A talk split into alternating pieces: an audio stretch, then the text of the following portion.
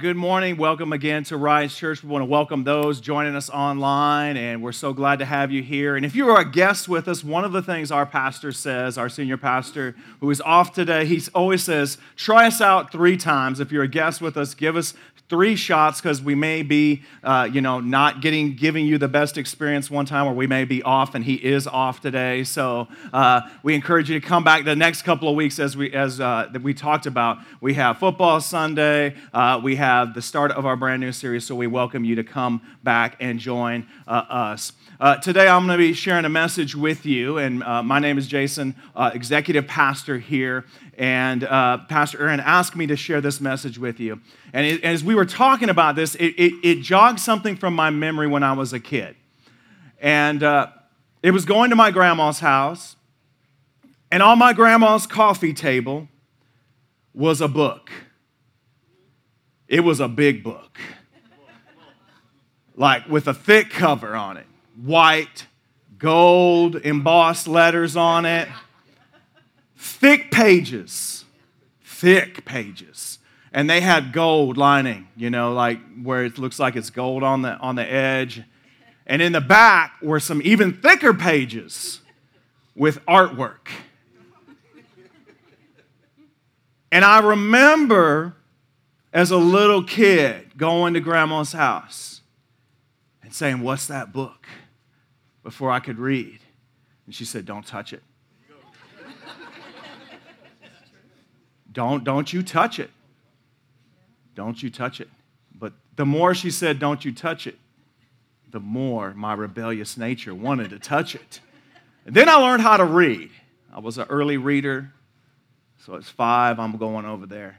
Don't you touch it.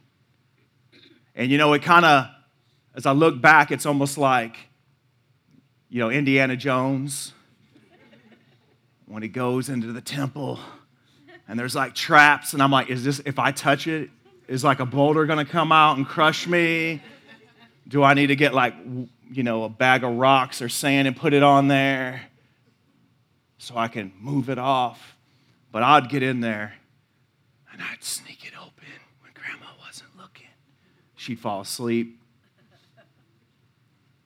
I'd start reading it my brother's like, What does it say? it was the Bible.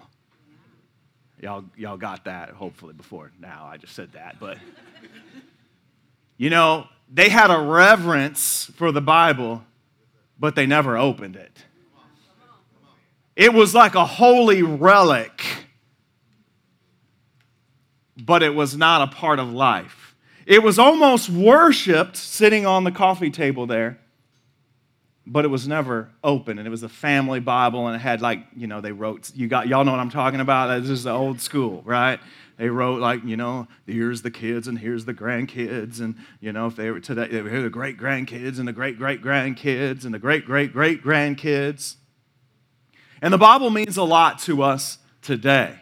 In fact, as a church, it's one of our five values we list. If you've gone through next steps or lead steps, you've heard this talked about where we talk about that the Bible is one of the five the Bible, our mission, spiritual family, generosity, development. So, Bible is right there. It's number one. And we, and we talk about it in our beliefs. One of our essential beliefs is the Bible. And we, we say this the scriptures are God's divinely inspired words, therefore, our sole authority in life divinely inspired. That means God inspired those to write them. And Paul talks about this in his second letter to Timothy, who was a, kind of a son in the Lord, is the, the language that Paul uses in referring to Timothy. And Timothy was a pastor of a church, and he, he writes this about the scriptures. He says, All scripture is given by inspiration of God, it came from God God's words. He says it's profitable for doctrine, for reproof, for correction, for instruction in righteousness. That's found in 2 Timothy 3:16 and so we have to ask ourselves as we're talking about the Bible, like what is the Bible? We got a kind of like a little inception thing happening here. We're having a Bible message about the Bible today. We're going back to some basics, and if you've been a believer and a follower of Jesus for a while, you may, some of this will be just review for you. but I encourage you to listen with some curiosity that there may be something here that sparks something in you that you hadn't heard before, you hadn't thought before. So, what is the Bible? You know, people have a lot of definitions of the Bible. You know, uh, it's the good book. All right, you ever heard that? The good book.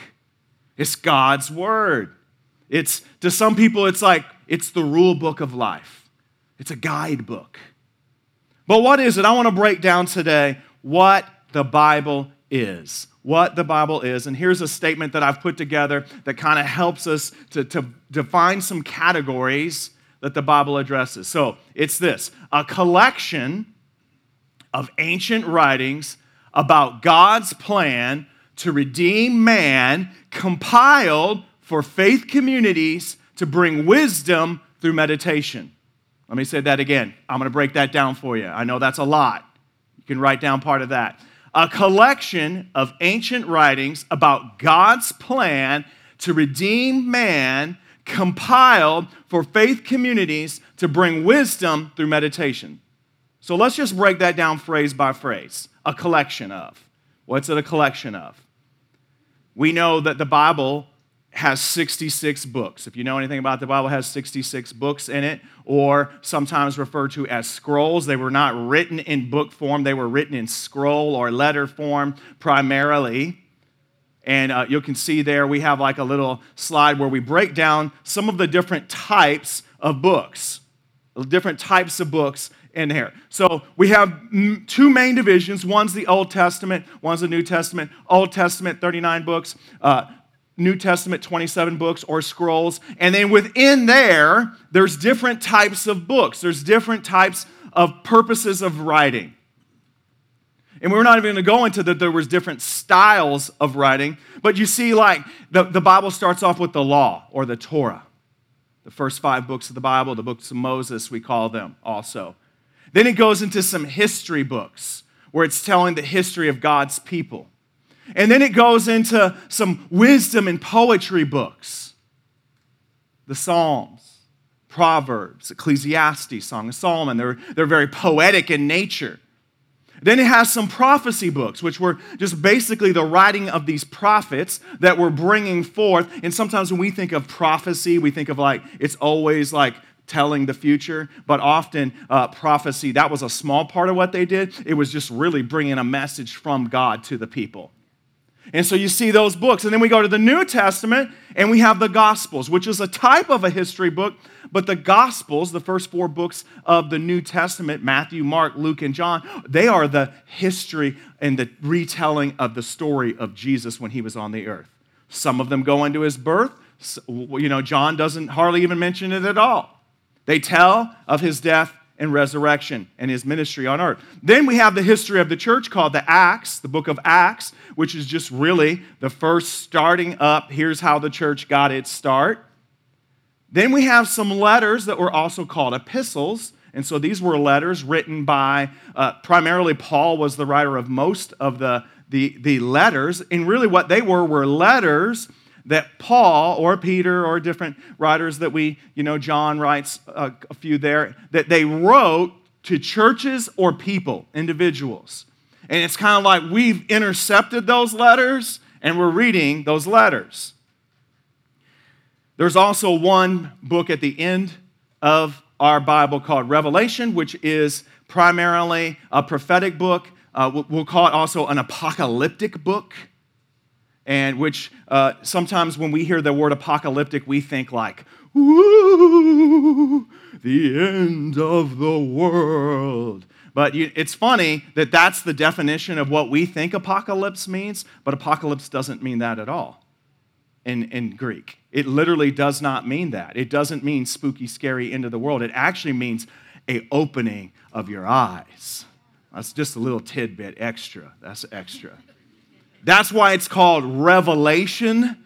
It's the opening of your eyes. It's not intended to induce fear, it's intended to induce understanding and wisdom. But that's extra. So, couple facts about this collection.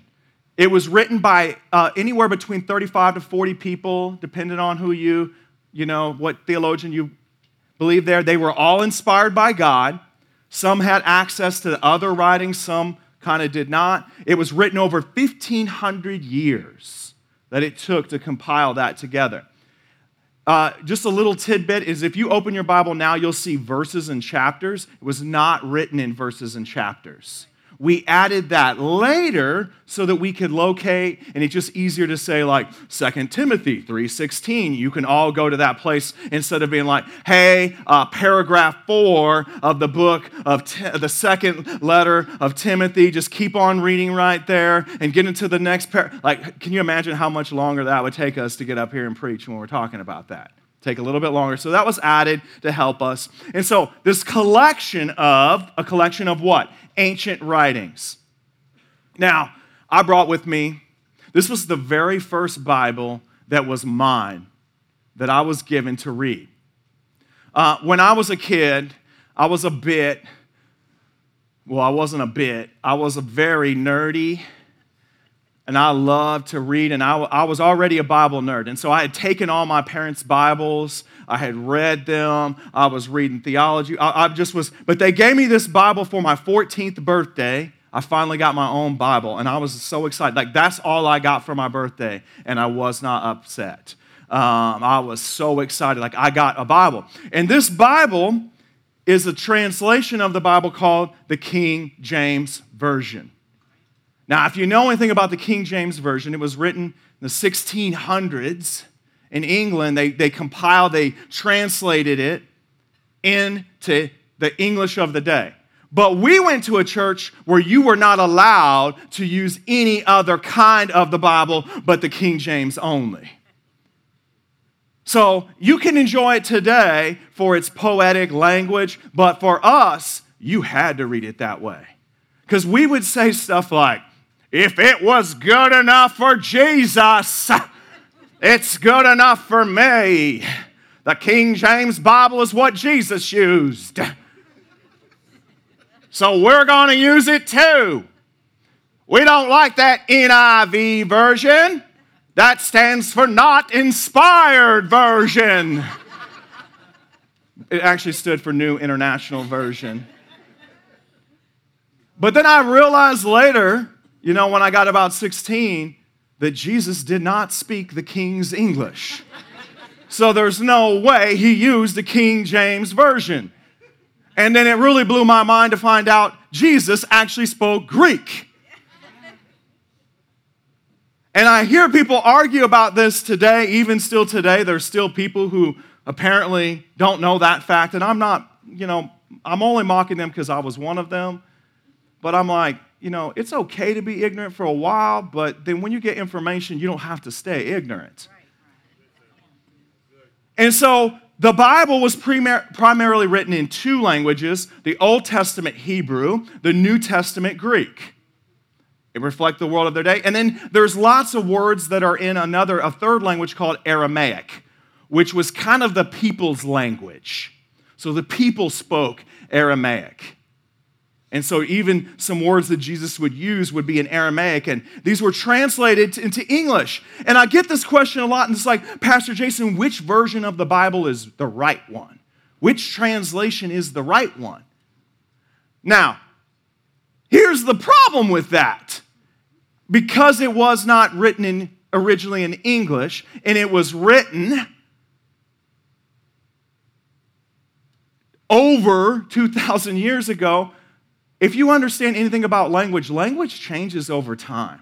Context changes over time. And so there's this struggle to try to get like, what's the meaning? So when we say ancient writings, we're not saying, oh, because it's old, it means nothing to us. No, no, no, no. It's understanding the context it was written in. And, you know, it's always this challenge if, any of you are multilingual or bilingual in here, you always know that it's like, there's not always like a word for word translation to say everything. Different languages have, you know, like they say, like the Eskimos have multiple words for snow. We just say snow. Stay away from Texas.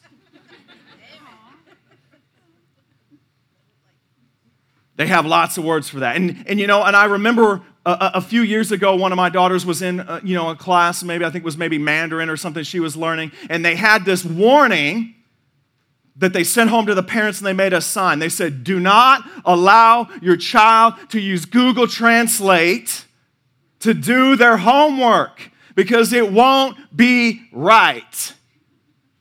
It's not going to come out right. It's not, it's going to lose its meaning. And I love this guy who, who, who, he wrote this back in 1967. I think this captures the heart of understanding this. His name was Clarence Jordan. He said, Imagine someone's writing a letter to their friend. Even think of the cultural context of that. It's like no one writes me letters anymore, except for my grandma at like Christmas. You know, you write the long letter about everything that's happening in the family.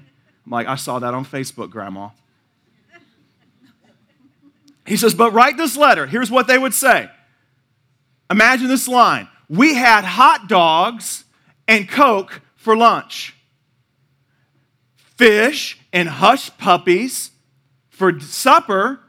Then we sat around shooting the bull until midnight. Some of y'all are already getting how this is not going to go well. Now that's even today. It's like some of you are like shooting the bull. What does that mean? It just means like you know you're just chilling out. We're just talking, right? That is even falling out of like some parts of the country. You're going to hear that. Some parts you won't. You already are starting to see the challenge. Now imagine that letter gets lost for 2,000 years, gets buried in someone's home. They're, they're excavating, you know, uh, the, the far west side of San Antonio. And, and, and 2,000 years from now, the English isn't the primary language. There's some new language. And some, some doctorate degree, doctor of English, is trying to interpret what that is meaning. And so he might interpret it like this We had steaming canines possibly a small variety such as the Chihuahua. and processed coal. The Coke was probably not eaten, but was used to heat the hot dogs. For the noon meal, and fish and mute immature dogs, no doubt the defective offspring of the hot dog, which the 21st century Americans were so preoccupied with. For the evening meal, followed by passively engaging until midnight in the brutish sport of bull shooting. And in the footnotes, it would say the bulls were then processed into a meat called bulloni. now, is that the correct translation of that? So you see the challenge of translating and why there's so much nuance to that and why there. And so when we're trying to understand the cultural context of scripture, here's a few questions we have to ask ourselves. What did the writers mean to convey when they were writing this? What was the idea they were trying to get across? What did the original hearers take this to mean? This is a big one for me today. What has it meant for 2,000 years?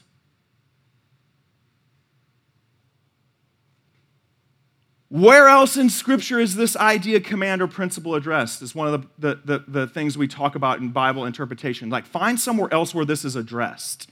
Find somewhere else where this is talked about. Let it be by two or we say, let it be by two or three witnesses. Is there another place where this is? Don't just take something out of context and say, well, I'm going to start living this way. I mean, you could take a lot of things out of context. I could play a game about that, but I'm not going to do that. Is there a pattern that's revealed, a theme? Are we starting to see things repeated in the writing? So, this collection of ancient writings, what is it about? About God's plan to redeem man. About God's plan to redeem man. We ultimately believe this about the Bible the Bible is a unified story that leads to Jesus. Every part of the Bible points us to Jesus.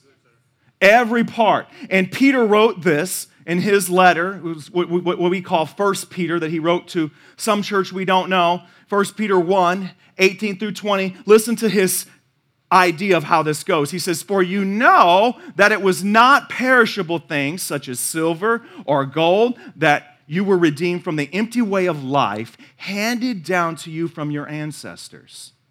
You start to see history here, right? But what does he say? But with the precious blood of Christ, a lamb without blemish and defect. We're starting to get into the, what we call the gospel or the good news. He says, He was chosen before the creation of the world So, in other words, he says, This has been the plan all along. Can you see that this is the story? But it was revealed to us in the last times for your sake. So, here's the story. The overarching story of Scripture is this is in the beginning, God created. There was creation in the beginning. And we were all, he says here in Genesis 1:31, God saw that all he had made and it was very good. So in the beginning, it was all very good. It was created and it was good. It was good. But then became the fall. And we can go to Genesis 3 and we see the fall, where God said, Hey, you can eat of all the trees except for one the tree of knowledge and good and evil. In other words, I have here next to the tree that you that I'm telling you not to eat, there's a tree of life. You can have life on my basis, or you can redefine good and evil on your own terms. What do you want to choose? And if you understand anything about the world today, you're like, we're still choosing the fruit of redefining good and evil on our own terms instead of life. That was the fall. Adam, Eve ate the fruit. So God had to deal with our sinful nature then. So he gave us the law. First was creation, then the fall, then the law. Galatians says it this way in 324, we're understanding the scripture here and the whole overarching theme. So the law was our guardian until Christ came that we might be justified by faith. Other words, the law was watching over us until God's plan could be fulfilled. And the law just showed us we weren't good enough to do it on our own because we just kept choosing the tree of knowledge of good and evil, redefining good and evil on our own terms. So God came and he had a plan and it was redemption. Ephesians 1 7, it says, In him we have redemption through his blood the forgiveness of sin in accordance with the riches of God's grace. So we were redeemed. Jesus came and bought us back from the power of sin and saved us. And then his ultimately ultimate goal here then is restoration. In 2 Corinthians 5:18 he says all this is from God who reconciled us to himself through Christ and gives us the ministry of reconciliation. So, in other words, it's like we have been restored to the good of the garden where we walk in God's presence and we're in fellowship and relationship with Him. And not only are we supposed to do that, we're supposed to bring others into that. That is our call. So, you see that overarching story of Scripture. So, it's a collection of ancient writings about God's plan to redeem man. Who was it for? It was compiled for faith communities.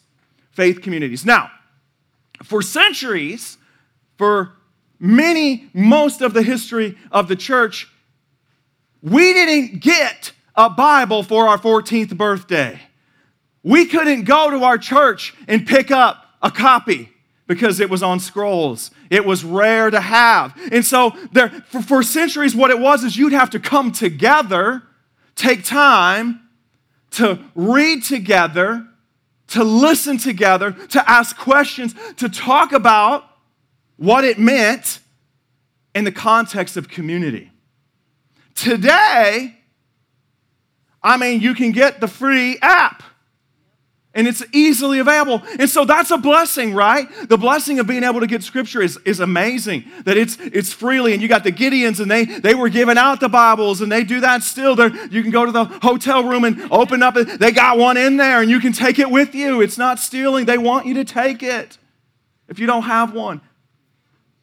And we got the app and it's free and it has all these versions, and we get a Bible. And and and, and here, the newer way that we are engaging the scripture is like the old way was like, let's sit down in community and talk about what it means. The new way is, I'm going to read it by myself and I'm going to come up with my own meaning.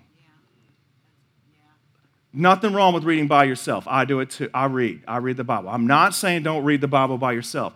But what I am saying is we have to read it in the context of community, not just our community who that is here, but the community of what the Bible calls the fellowship of the saints in other words, like what, going back to like, what has this meant for 2,000 years?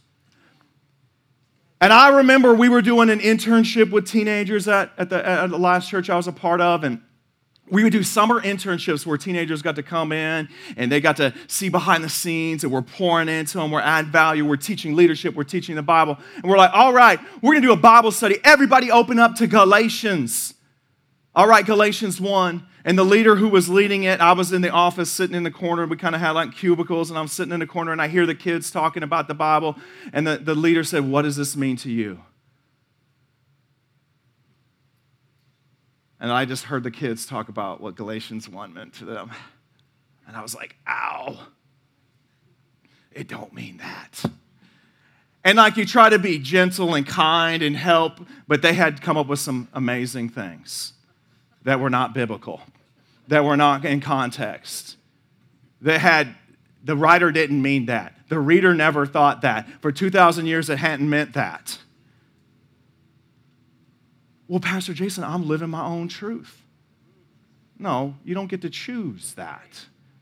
It is what it is.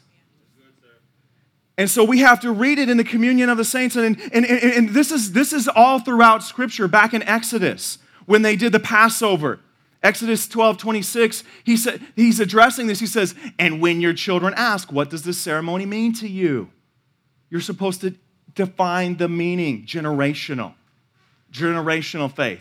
Eh, you see this in Colossians. Let's go over to the New Testament. Colossians 4. He said this. He says, it was a letter to a church that Paul wrote in prison. He said, after this letter's been read to you, see that you read the, in the church of Laodiceans and that you read the letter that I wrote to them. So, in other words, pass it around. We're going to talk about it all together. It's how we actually got it today. That's how we got the letter, right? Because they passed it on.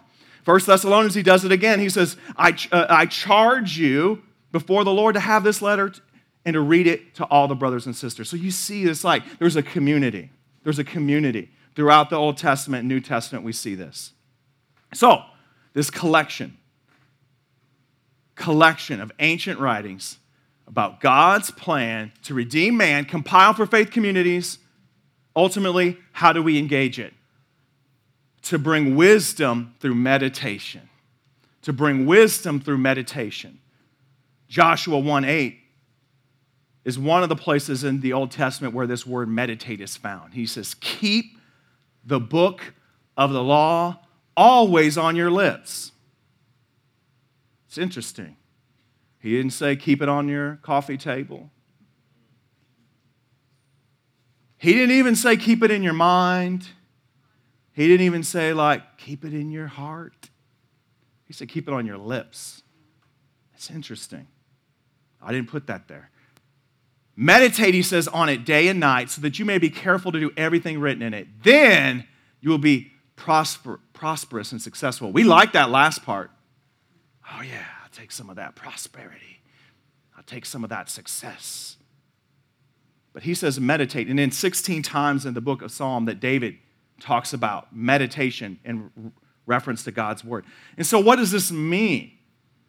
Meditation in the Hebrew meant this that you would read it again and again and again and again and again and you would pray it out you would say it out they would they would they would uh, you know genesis or uh, deuteronomy 6 they would start to say that every day multiple times a day they would, they would chant it out, they would memorize it, they would speak it, they would declare it, they would pray it, they would rinse and repeat over and over and over and over and over again. It's not a book where we say, Well, I read that book. You know, I don't know if you're like me and you got a goal to how many books you want to read in the year. Like, all right, I read it. I'm done. Finish. What I realize this is the more I read God's word, the more I engage with this, the more I, even this week, I was like reading something, I'm like, how did that get in there? Like, I have a degree in this, almost a, like a master's degree in this. How did that get in there? Who put that there? How did he know that I would be going through that? How does that, how is that speaking to me? It's a living, it's alive.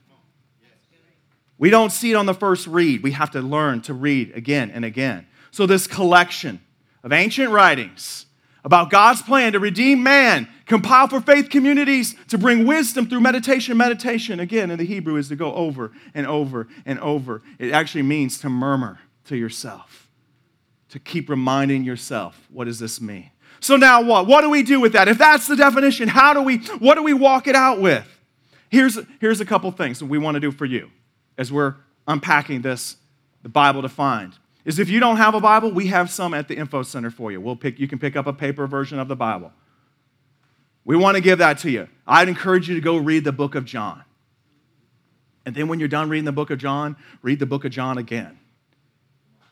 And then once you've done that, come talk to me and I'll help you take the next step. Right? Another thing you can do if you don't read the Bible, maybe you're here and you're like, Yeah, I hear you, Pastor. I believe the Bible's important too.